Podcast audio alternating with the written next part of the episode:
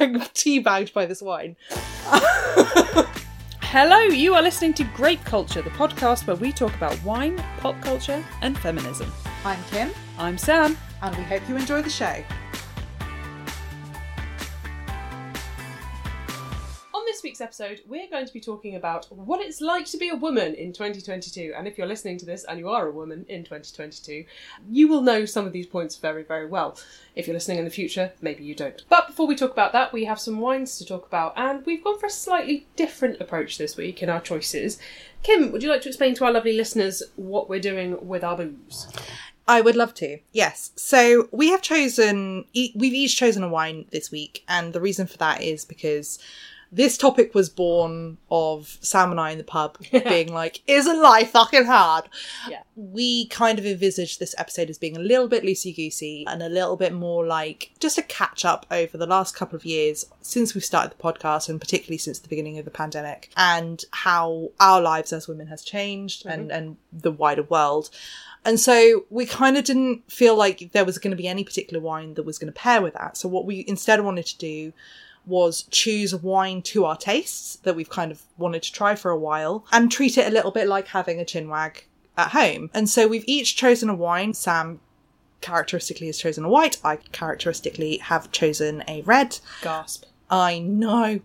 And so we're going to start by reading out white wine. Yeah. And then when she's done, I will read out my red wine, but we're going to start by each drinking a glass of Sam's white wine, and then I'll move on to the red wine, and then we'll go from there. We've just decided to confuse ourselves more than usual, which is fun. And confuse you, because I felt like the most authentic representation of what it's like to be a woman in 2022 in wine. Constant confusion. Yeah, Yeah. agreed. Mm-hmm. Um, so, Sam, over to you. Read us your white wine. So yeah, I went for a white, as Kim said. I based this purely on the label because I do love to judge a book by its cover, but also because it was a wine that I have, to my knowledge, never had before. So I was like, "Ooh, this looks pretty and different." So this is the Passerina Terra de Italian. Boy, I don't know if I said that right. It just sounded like it might. The So- confidence. I liked yeah, the confidence. Yeah, just just just style it out, mate. So this is an Italian white, and then tasting notes say folklore has it that Passerina is the favourite grape of the Italian sparrow, the Passero.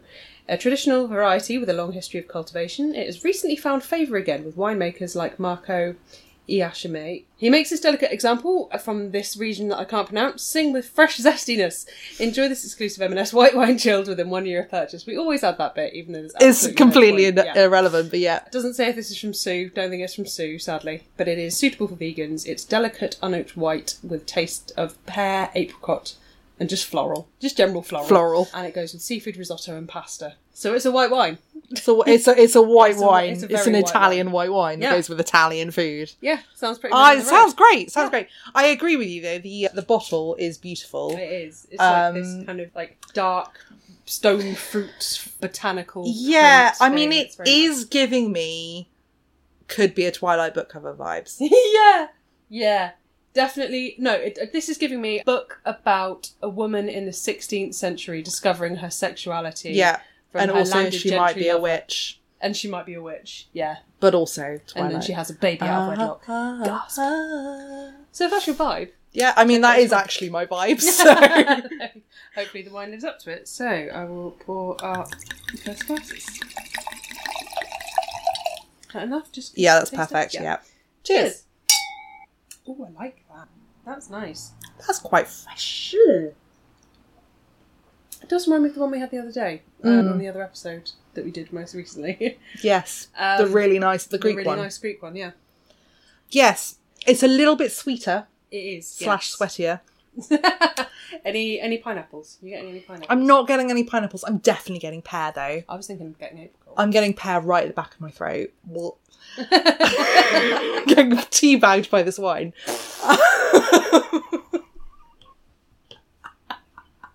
I did not expect you to say that. that. Mm, I'm getting notes of sweaty ball. No, it's it's quite pleasant. I have to say, I wasn't holding out high hopes. White wine very often, when it's supposedly very dry, makes me think like vinegar, Yeah, and this is not that. So, No. so far so good. it's very pale. It's nice summer wine. Yeah, it feels a little bit like squash.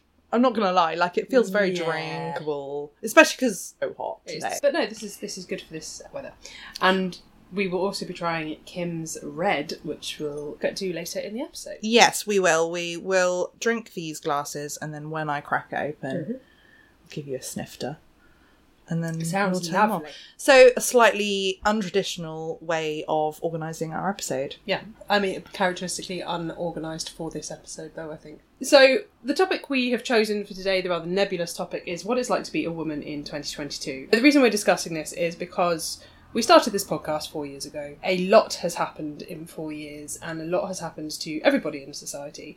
But we wanted to look at how the events of the last few years have changed the way we go through life as women. Hmm. And obviously, there is a lot to cover, so this will be a bit of a, as you mentioned at the beginning, loosey goosey episode. And we may jump around a bit, but you know, grab some, what's my wine? Passina?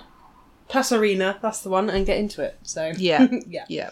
It's very unlikely that we will cover everything. So, this is kind of an opportunity for us to touch on a couple of things that maybe we haven't talked mm-hmm. about before or react to like the the present day rather than just pop culture even though i think we will be talking a little bit about pop culture and stuff that we maybe haven't always acknowledged and it's also a chance for us to talk about things that maybe aren't a full episode's worth or if they are it would be a really fucking bleak episode yeah.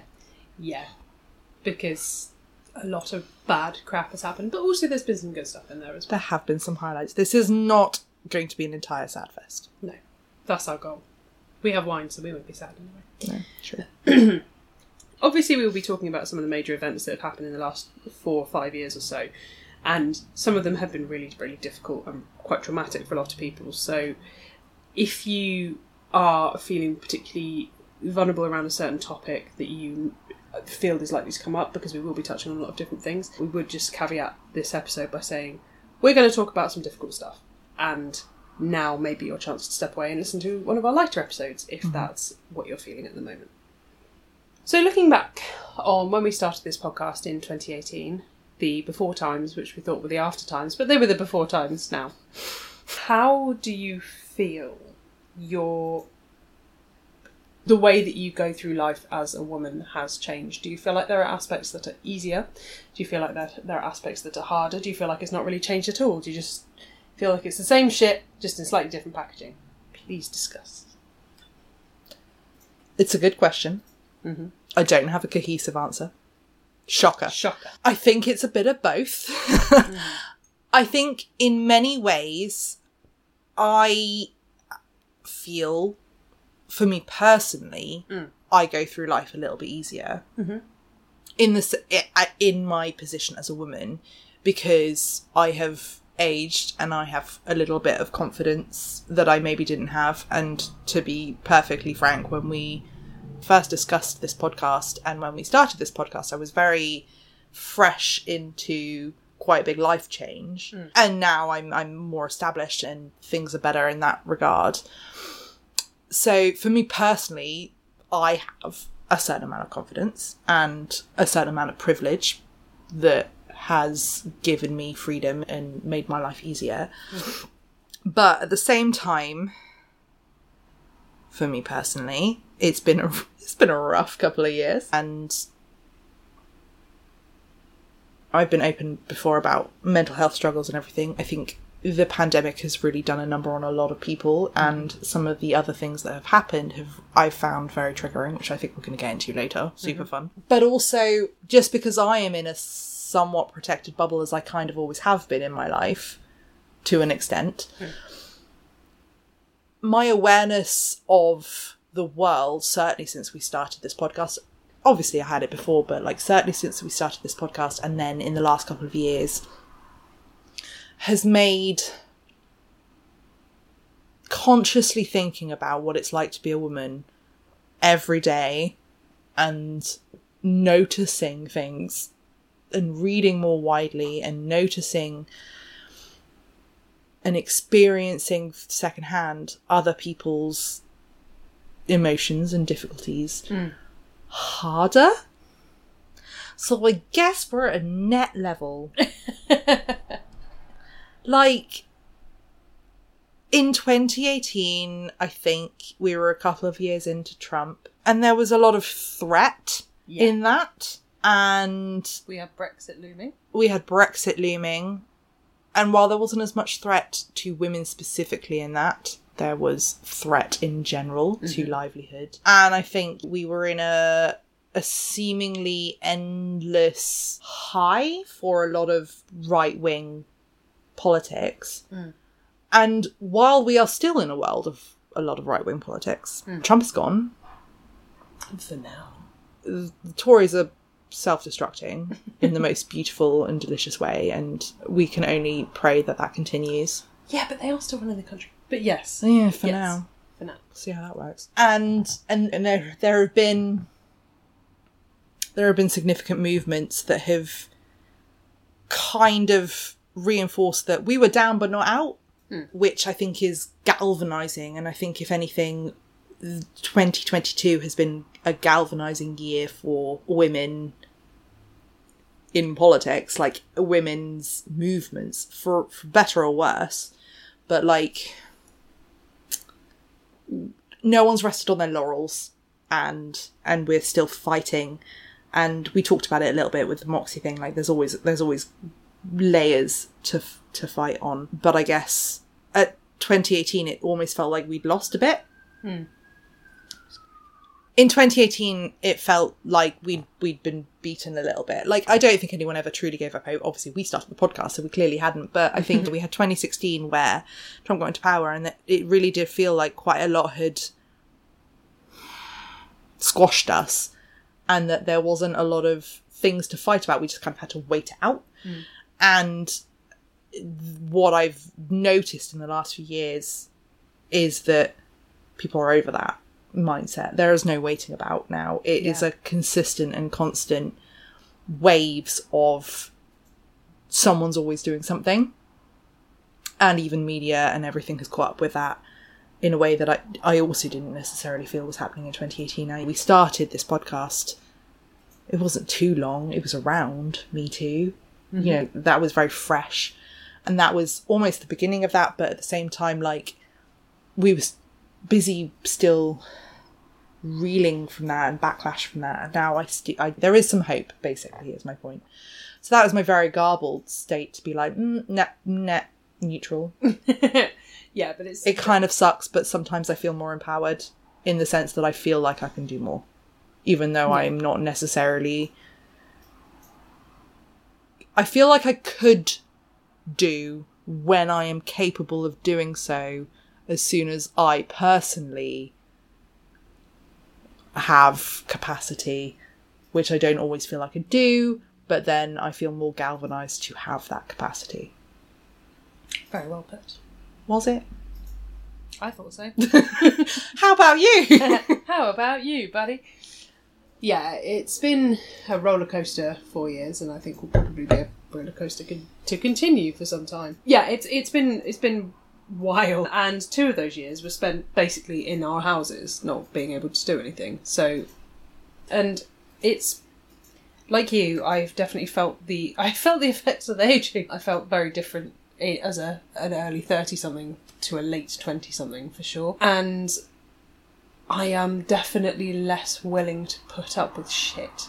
Mm-hmm. I've had some struggles professionally, which have been to do with my gender, which has been a real kind of eye opener for me because I've not. I mean, I've had things in the past, but that yeah, that I mean, very we talked we talked about it, didn't we? And it, Yeah. and that and that's that's been since then Mm. quite an unusual experience for us. So, Exactly. And I think what feels weird is that w- there are so many celebrations of femininity and the different aspects of being a woman or being a femme presenting person. And even from 2018, the, the conversation around the inclusion of trans women in conversations about being women has advanced quite a lot. It hasn't advanced all the way, don't get me wrong, it's still very, very, very underdeveloped as a conversation and as a movement, but that has come a long way. Mm-hmm. And the consideration of women beyond your race, beyond your sexuality. intersectionality. Yeah, this intersectionality has has come a long way as well, and it does make mean I feel like I am much more not, not to say in any way perfect, but I consider that an experience as a white woman is a very different experience to a woman of colour, which, not to say. I, I don't think I just thought I, I just don't think I thought about it in the same lens mm-hmm. as I do now. Yeah, absolutely. I, I I feel the same. Like it's not that I was terrible before, and it's not that I'm perfect now. Yeah. But I certainly feel like that understanding has grown deliberately because I've sought that understanding from th- a myriad of voices. Mm-hmm. And and educated myself because of that, and then not relied on someone to tell me when something is problematic. Yeah. I have acknowledged those in my own spaces without making my voice the center of that conversation. Aside from when we're obviously talking on this podcast, Yeah. where, where my voice is always the center of conversation. Disagree. But Because you know, monologue. yeah, but you have to have your monologue. I suppose. Everyone's Same. got to have a monologue. Everyone's got to have a monologue. I have to sing something stupid at one point. Yeah. Alex has to s- give scenarios. We all have and thing. off off mic, tell us all the things that she likes in our houses. Yeah, just walks into our house and says, I like that, which is great. So we've sort of brushed over, or we've alluded to a few- some of the things that happened in that time. Obviously, you mentioned the Orange Menace that was Trump. We talked a bit about Brexit. There are various things that have happened in various sort of spheres of our lives that I think have had impact on us and on women in general. I'd like to talk a bit more about those and how you mm-hmm. feel they've changed, or if they've changed public opinion and direction and everything because obviously it it's how do you measure some of these things? But mm-hmm. i think it would be interesting. But before we get on to talking about the various events that have led us to this point as women in 2022 kim we've got another wine and we're going to do this now before we drink all the wine and then forget exactly. I'm moving on to red to let you enjoy your white wine. you. Um, so I also bought an M&S wine because obviously, because we are who we are, who we are, and this is the Lomas del Marquez Rioja. Uh, Tempranillo off of 2020, and I deliberately chose a 2020 wine because 2020 because- was the year because 2020 was a doozy. Yeah. This is a red wine from M&S. A fresh, fruity, and smooth red wine with flavours of small red fruits and an appealing spiciness. This easy to drink, young, and fresh red is made from Tempranillo grapes grown in the famed Rioja region, renowned for producing Spain's finest wines. This Moorish example pairs well with Mediterranean fare and flavourful vegetable dishes, which is really vague. These are Really vague. Suitable for vegans, medium bodied. Style is fruity and smooth, taste is red berries and spice, and food goes well with roast lamb, which they didn't say earlier. Would you? i would Right. Cheers. cheers fruity oh no oh It's not that it's a bad taste, because it's not. tell that to your face I'm trying to put my finger on specifically what it tastes like. I haven't got there yet. Mm, it's but- some kind of confection, a specific lollipop or a specific chewy sweet a or something. Yeah, but like not a Chupa Chup. It's not as sweet as that. To be honest, it tastes like red to me. I'm gonna mull that over. Fair enough. I've had two mouthfuls and I already get mouth coat, and I'm not not feeling that to be honest. It's pretty mouth coaty. Like maybe like a cough sweet or something. Oh, like a soother. Oh, maybe That is, it's vaguely medicinal. medicinal. Mmm, that's not what you want in your red. So let's talk a bit about how different events in different kind of areas of our lives and of society have the way that we've grown, developed as as women. One that I would like to talk about first is the world of social media because I think it's a really oh you there was an eye roll there. no, no, no. I was just like, yes, that is the right place to Yeah, start. but I think social media is a good place for us to start because it's obviously it's been around since when was Facebook? Two thousand and five, I think Facebook appeared, but it has developed since then. The death of Vine, R.I.P. And then now we have a lot more TikTok in our lives, uh, and Instagram Reels have become a huge thing. Whereas Instagram before was just here's a picture of my macaroni cheese. Don't malign Instagram as it was. Oh, I'm not. I'm just saying it's no one uses Facebook anymore unless you're a 45 year old who needs to connect Or a with local coworker. business that doesn't want to pay for a domain name. or that. Yeah. So things have changed quite a lot. How wh- can you think of any things that have happened specifically to do with the world of social media that had an impact on you, good or bad? Yes. Yes, many things. Mm-hmm. A good thing that I think has happened is that I feel like a lot of people have found a way to be less curated, mm-hmm. including and specifically celebrities in a lot of ways. I think that the rise of TikTok has created a new strata of creatives mm-hmm. that I think have launched comedic careers or have found ways to express or ha- found ways to reach new people, which I think is really admirable and lovely. And I certainly benefit from those because there are a lot of cre- uh, a lot of creatives on TikTok and and therefore Instagram Reels because we all know that Instagram Reels is basically just TikToks two weeks later. I think we we have bonded over them. I, I find comfort in, I find enjoyment in, and have have offered a lot to the off the top of my head. I'm thinking of people like Elyse Myers, who does quite a lot. Oh, like- she's great. Yeah. she's so great, and like the guy that does all things butter, which I just like live for, basically. Hayden Um, Morris and her. Yeah, Yeah. and tips with Barb, who does like home cleaning Yeah. tips, and just like all these lovely things where it's like they're reaching more people. And I have never been a person that follows people on YouTube and shit. And a lot of these people were probably YouTubers before, but it's just never really been my cup of tea. So it's really nice to like find these these people and have these moments with them in a comforting way. I on on the darker side of this, that reach and that algorithm and certainly it's worse on Instagram but I I as I'm led to understand it's it's equally as bad on TikTok has exposed me to a lot of things that have been really triggering because and I think we'll I'm sure we'll t- touch on this in a bit but with every that looks like a nice salad or I quite like that 90s style dress. Yeah.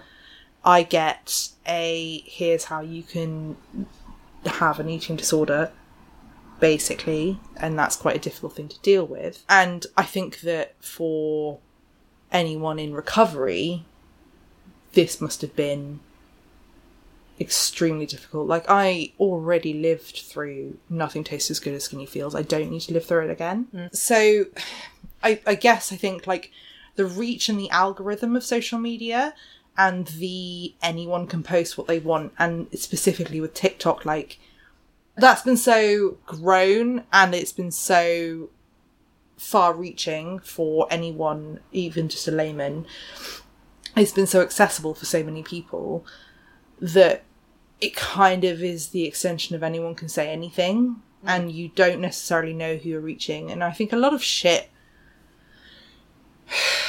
it's it's a little bit of an echo of tumblr and Yeah. things like that Yeah. but i i was on tumblr but i was on tumblr at a different stage in my world so i but that for me and i think for a lot of people is either doing that for the first time mm-hmm.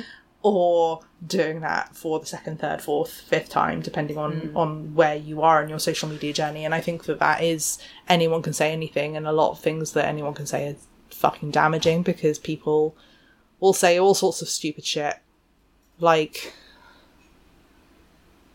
just like don't eat almonds because they are the worst fat content for any nut. And you're like oh i'm sorry i didn't realize that my nice snack that i enjoy mm-hmm. is going to kill me. It's not specifically just related to weight. There's a lot of other medical and personality and relationship stuff that is shit. And also with that there's a real increase of oh my wife is so naggy and oh, Oh, my 1950s, hus- my like- husband doesn't do anything with the kids and i'm like i've somehow found myself on this How have you found yourself in that? i don't know i i just you read one fucking book about the 50s and there you are but yeah like i, I think that it's just that it is a real depository for? A real depository.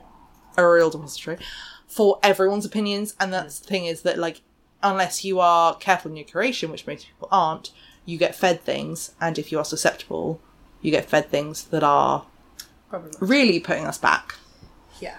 And it's something that uh, some of our other friends have said as well, is that they get fed things that they find problematic. So it's not just a case of a single echo chamber being, you know, it's, it, it's other people have this as well. So that's my slightly garbled response, which is very focused on my personal opinion, but I think ranging widely to what I've heard from other people. What about you? How have you felt that social media in the last four or so years has changed and affected you as a woman in 2022? I think there are several ways. I mean, social media changes so quickly that, because it has to. That's the nature of it, right? It's a very not ephemeral, but kind of it's a very fleeting thing and approaches. You, you just see from things like the, the trending sounds that are on reels and stuff. Like it changes weekly, bi-weekly, and it's mad. So yes, it has changed a lot. So one of the things that I've noticed is that when I was first, well, not first, but you know, a few years ago on Instagram and all the other visual social media platforms, I'm thinking more of that than Twitter because Twitter is a very different sort of kettle of fish. Sorry, different Bonfire. steaming bag of so very different. But the the, the one of the big movements is around body, body positivity and. That that is still continuing. There's a lot, lot of conversations around the inclusivity of body positivity and how it was co-opted from black women in, in its first instance, really. But the what I've seen that shift to a bit more recently is body acceptance mm. and self acceptance. And for me, I find that a really interesting one because the pressure to love yourself, especially mm-hmm. if you spent, I don't know, 15 years absolutely loathing yourself, is really, really hard. And to have people on social media being like, oh my god, look, I jiggle, but I'm having such a good time, is kind of, it's great for them, but then it's like, why can't you do it? Why can't mm. you do that? So I find that th- that sort of move on social media quite a positive one, mm. and it's nice to see that. I also think that one of the downsides of social media is that you do end up in this echo chamber of because of the algorithm, particularly with Instagram, you end up with the things that you want to see and you engage with, which makes you think that everyone else must think that way because that's what you're seeing, and it kind of takes away some of your perspective. Um, and not that you necessarily want to see all this absurd right wing nonsense, if you're us, but to see it is to understand it, and mm-hmm. to see it is to understand a different point of view. And I think it kind of serves to make that gulf between perspectives because you just think that what you're because you're perpetuating the same stuff, Yeah. you become more convinced that it's right. Yeah, it's very easy to ignore the other point of view, especially if you're like, well, I go to social media for my happy place, Yeah. And everyone is telling, and it gives me faith in when you ignore the news because it's negative and mm. and that sort of stuff. And also on the flip side, you've got social media outlets shoveling propaganda at you. Mm-hmm. Like we say, no one goes on Facebook anymore, but that's simply not true. And the fact is that the largest proportion of the voting population do go on Facebook and are and have been. And this is both in the US and in the UK, and I'm sure elsewhere in the world where Facebook is not banned, as it probably really fucking should be. And obviously, Instagram is owned by Meta, which is the the, parent company the of Facebook. company of Facebook. That they are being given propaganda and, in many cases, false news. Like mm. propaganda is not always fake; it's just marketed fakely, if that makes sense. Yeah, absolutely. Propaganda is a, is a take. It's yes, but fact. there's also outright lies being spread through this both positive and like both liberal and right wing. Yes. like to be clear, there's a lot of fucking hippie liberal shit that's also bullshit. Yes.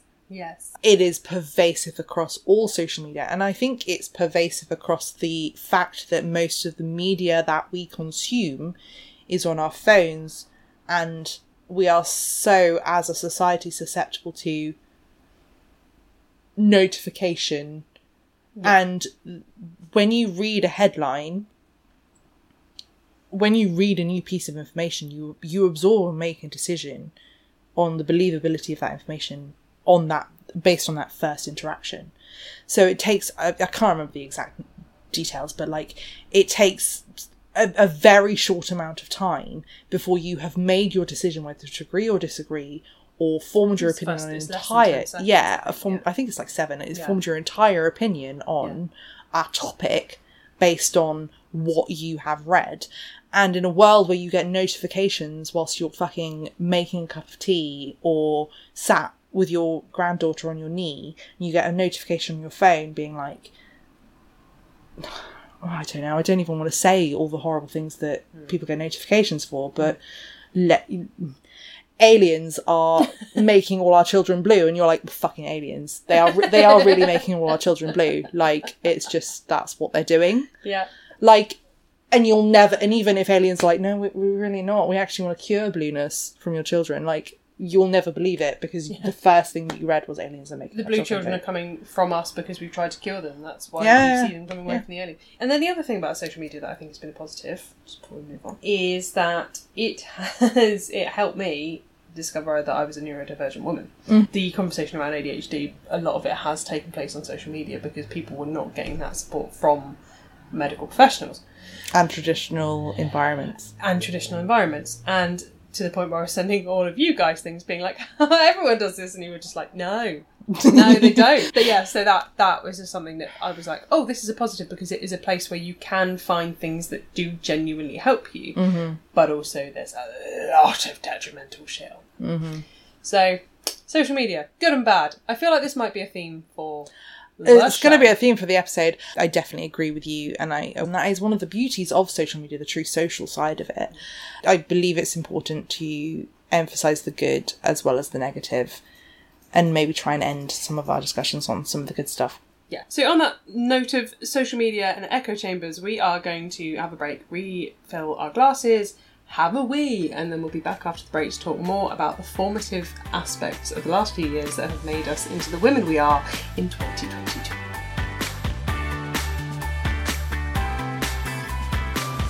Guess what? We're back from the break and we're here to talk some more about being a woman in 2022. But before we continue, we should probably check in and find out how the wine is going. So I am continuing to drink the ballerina, whatever it's called, Passerina. Passerina, uh, Italian white. Kim is continuing with the Rioja that she. Lomas del Marquez, Rioja.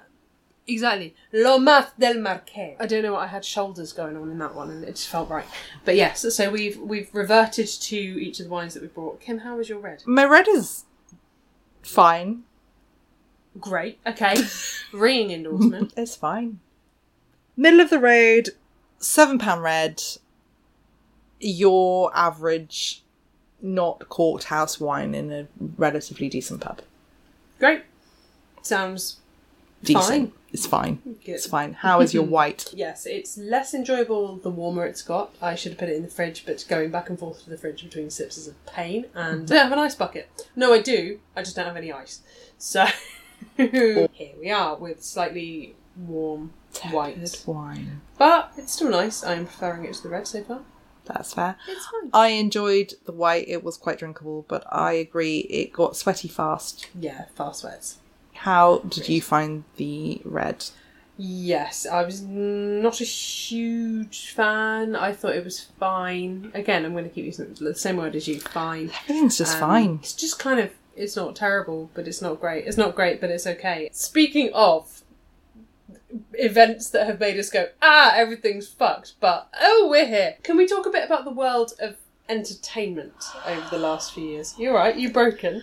Can we talk about the world of entertainment? Can we? Can we talk about it? I mean, that's a broad topic that covers everything fun, which Yeah. yeah.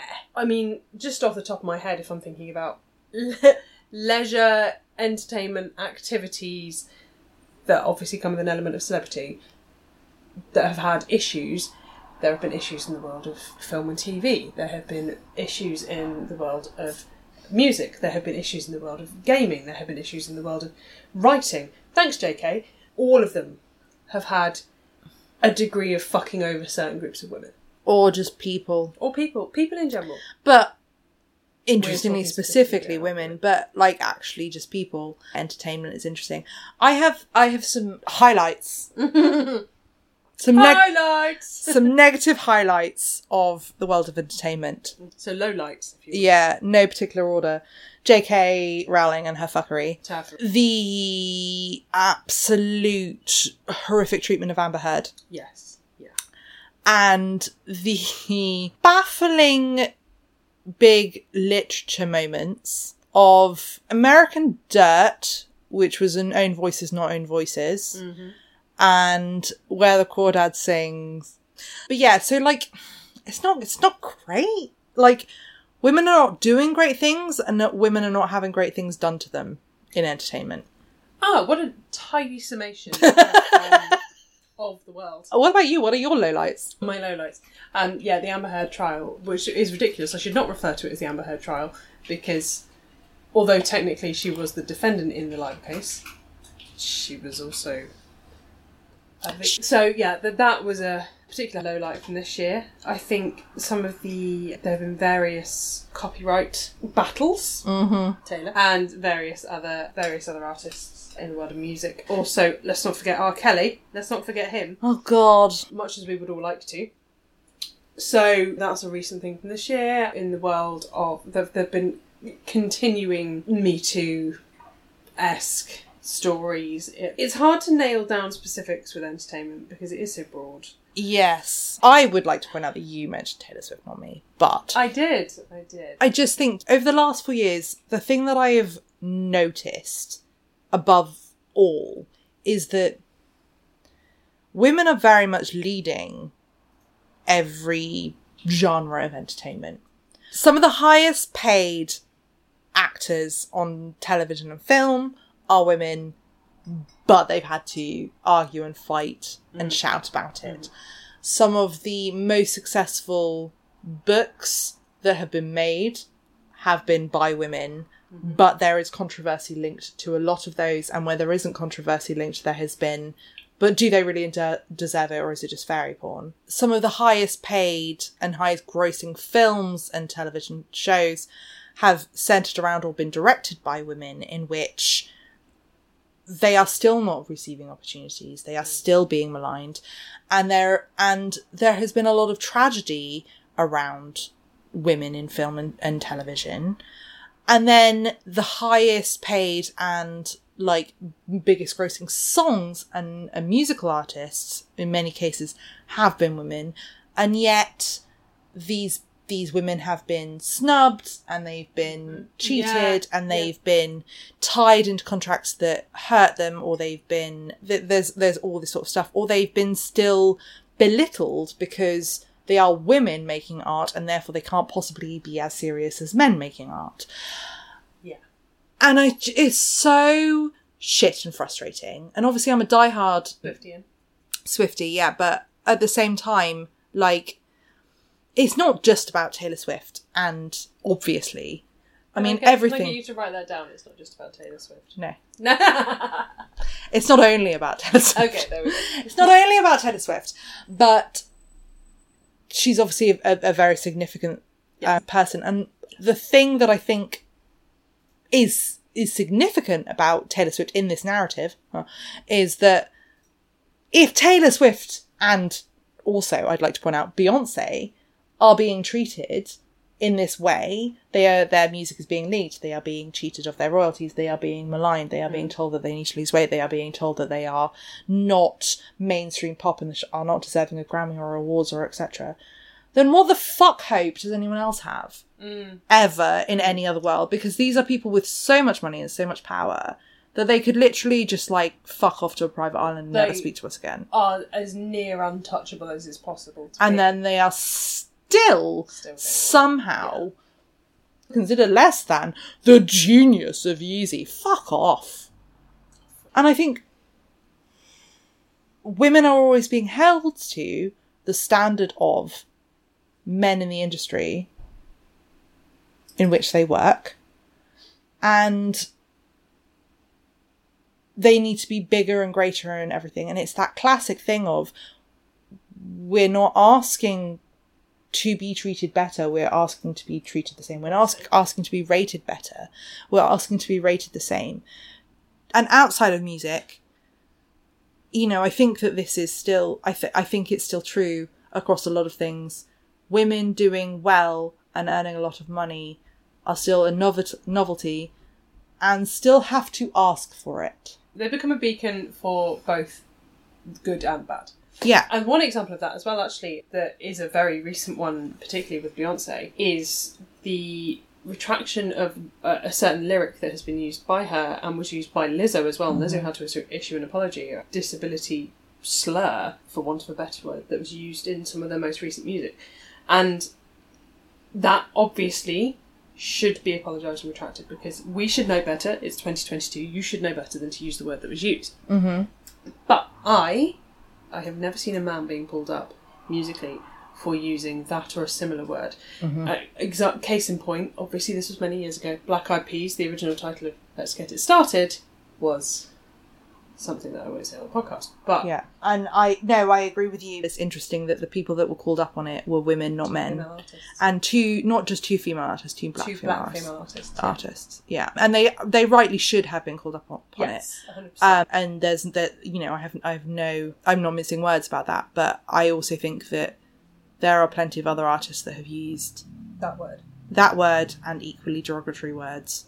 And I think as well, like And we're not calling people up for using the word bitches, are we? No. Well, Taylor Swift is. So before we get too angry about mm. talking about celebrities, women in the public eye, I think we should move on to a different topic in which we can also get angry. I I want to talk about, and this is this is dicey, women, medicine, mm. human rights, mm-hmm. Roe versus Wade.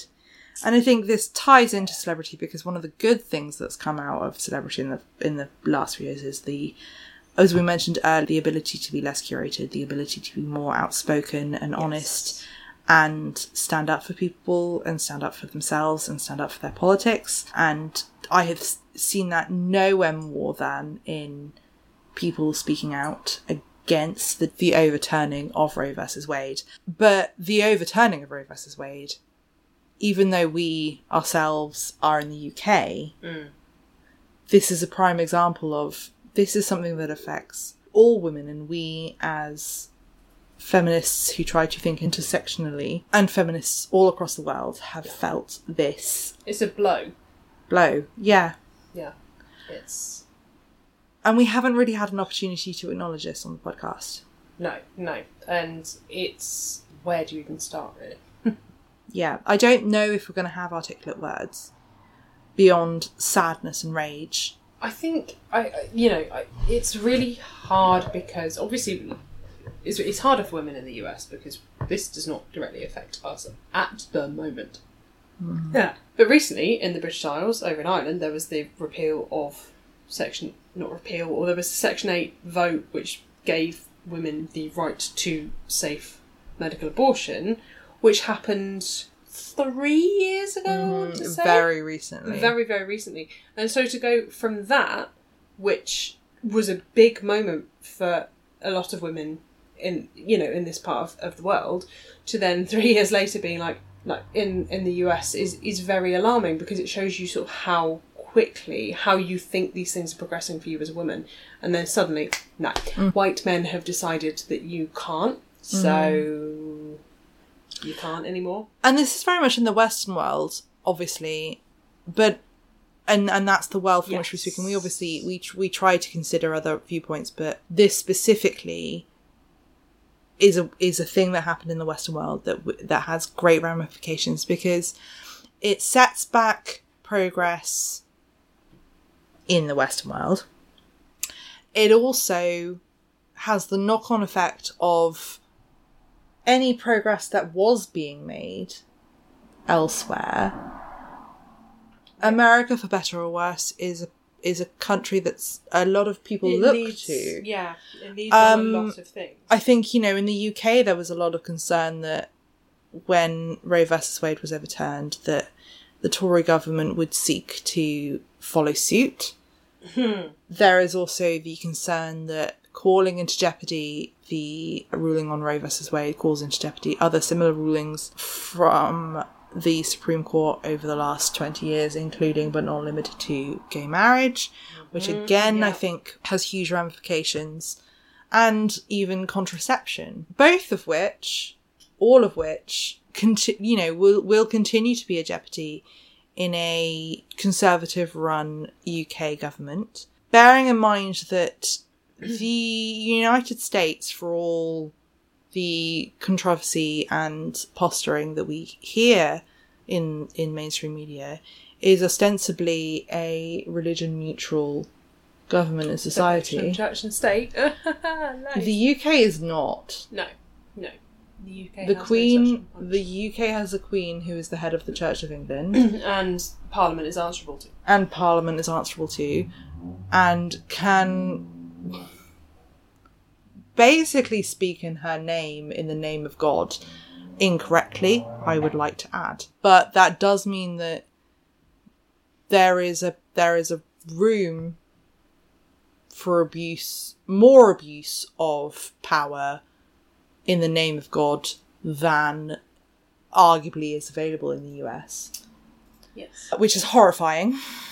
Also, one of the other differences is that the US, yes, there has been this has been passed by the Supreme Court, but different states are able to enforce their own laws. Mm-hmm. So just because this has been passed doesn't mean that it's necessarily that rights to abortion practices will be revoked. Like California famously is is, is keeping it, keeping the the the right to choose. The human Texas, right much less choose. so.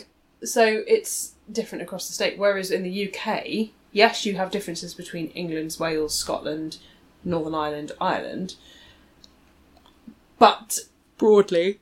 broadly, but you're very a lot of those governments are led by the decisions made in mm-hmm. Westminster, and it's not.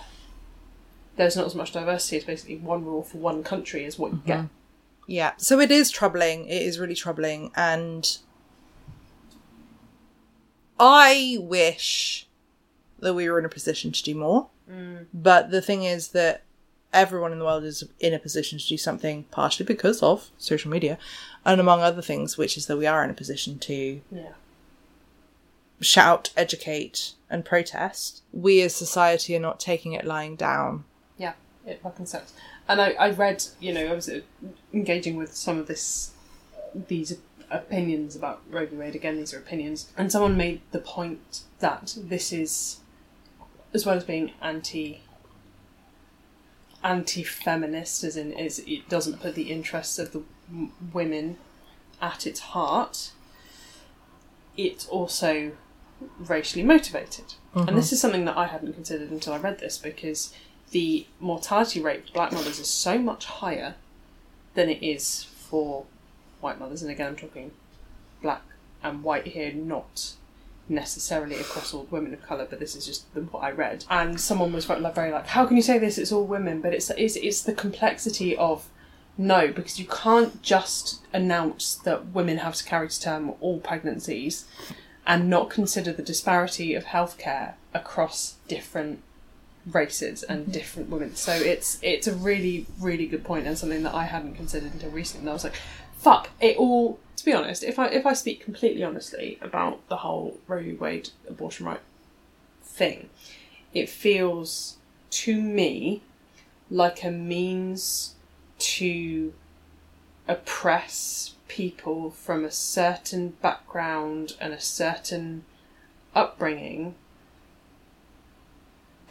burdening them with children. Yeah. Children, as a general rule, are not a burden. We don't believe that. No. But the best way to keep people down is to constrict their means Yes.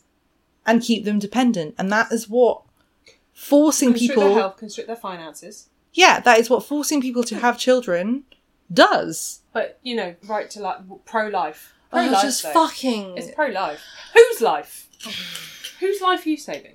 for all that it's deeply, deeply shit, which it is, there is a tiny glimmer of hope in the pessimism of the UK will follow everything the US does, hmm. which that I have noticed, but I don't know the details thereof, hmm. of increased support for miscarriage, menopause, and periods in UK legislation, UK best practice, and European legislation and best, pra- be- best practice. Yeah. I believe that in the UK there have been petitions that have been ratified with regards to leave for child loss and mm. miscarriage, which I don't know the details thereof, but It's insane that it's taken that long. it's insane that it's taken that long and you know i hope that you work in somewhere that that didn't need a fucking law to to treat you like a human when that happened these are all things that I look at in my day job and mean a lot to me, but also I get a lot of emails about the things that people want from their their workplace policies, their employer, their their things. And these emails don't come if these things aren't likely or being worked on. And there are a lot of leading companies globally that are offering these things. And I, you know, I know Sam that you've you've experienced some employers this year that have offered Yeah, above, you know, above yeah. and above and beyond maternity, paternity, and, and general parental leave, the importance of looking at parental leave beyond physically giving birth to a child and all that sort of stuff is is something that is increasing and certainly increasing in the UK and EU sphere, which is good. Basically, hmm. like it does not outweigh the fuckery that makes me want to cry that is Roe versus Wade and the millions of people that are being forced to bring to term children that are either unviable, unwanted, or un- unsustainable, essentially. But at the same time, it does make me feel slightly like we're not going to follow in those footsteps. Which leads us slightly on, I think, to some changes around workplace mm. and stuff that have happened in the last couple of years. Uh, Sam, Yeah. over to you. Pros and cons. Yeah, absolutely. I mean, the workplace mentality has this is less. I feel like this is less tied to gender and more just tied to the conditions in which people found themselves during and after the pandemic. So, for a lot of people who work in an office environment or in a job where they can do their job remotely and still effectively, the the change has been the change sound like I'm talking about the menopause, which I'm not quite yet, but no, the change has been very different. And I found it really interesting as someone who started a new job during the pandemic, had I think it was eight months of remote onboarding, everything online, everything, you know, meeting my colleagues only over video, and then meeting them in person for the first time. They were all men, which I knew anyway. That wasn't a surprise. I wasn't just like, gasp, dicks. But it was very hard for me. But only in regards to work, because I got none of that immediate feedback. Mm. And you, you know, when you're in, having a conversation with someone and you get a feel from how mm-hmm. they're talking, you don't get that when you're in a group call or whatever. So hmm. I found that the pandemic was really challenging career wise for me. But what I found when I came out of that, I am much less willing to put up with men's shit. It's hard enough. You are on video calls many times throughout the day. You can't give the space in your brain to thinking about what other people think about you. And I found that really kind of freeing. Hmm. I know where I want to be in my career. Find that being alone with just you, working in a room, you get to know what you need mm-hmm. a lot faster than if you're in an office with a room full of people. And being work, being a remote worker during the pandemic, you have to address you and your needs, and that's quite hard actually. But then when you do it, you're like, right, well, now I, I have a much clearer idea of what I need from a workplace. I have a much clearer idea of what makes me happy. Mm-hmm. How do you feel about that? Yeah, I think as an extension of that, so working from home allows you a greater reflection on a work life balance, which gives you a greater clarity into your true goals, your consistency, and therefore your your worth to the company, and greater opportunities to have a discussion in private that benefits you. Yes. And I think that that is one of the things that is particularly true for women hmm. because it, it- take away all that emotional labor, additional emotional labor that you were doing on top of your job or that people were putting on top of you because of your gender. Because you are in a place that you can be more removed, and you are also in a place that gives you confidence. Hopefully, in many cases, your home gives you confidence and a sense of safety. It has allowed people to not only recognize their worth, but also build their confidence to forward plan and, and think of future career paths. I think that that is one of the the things that was a instigator with the Great Resignation. It's people that are reflecting on their value hmm. with their confidence and also reaching the end of their tether, then acting on that. And that is a that is a really positive thing. I think there is a lot of negative stuff as well because I think that I think the meetings have increased. Yeah.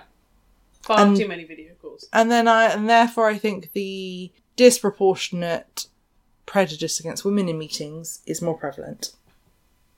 Yes. But broadly, I think that the last couple of years have served as an equalizer for people because the f- playing field has opened up and people have more confidence because people are able to reevaluate their wants, their needs, and their value for their employer. But that's my feelings about workplace stuff is that I still think for women it's a net positive.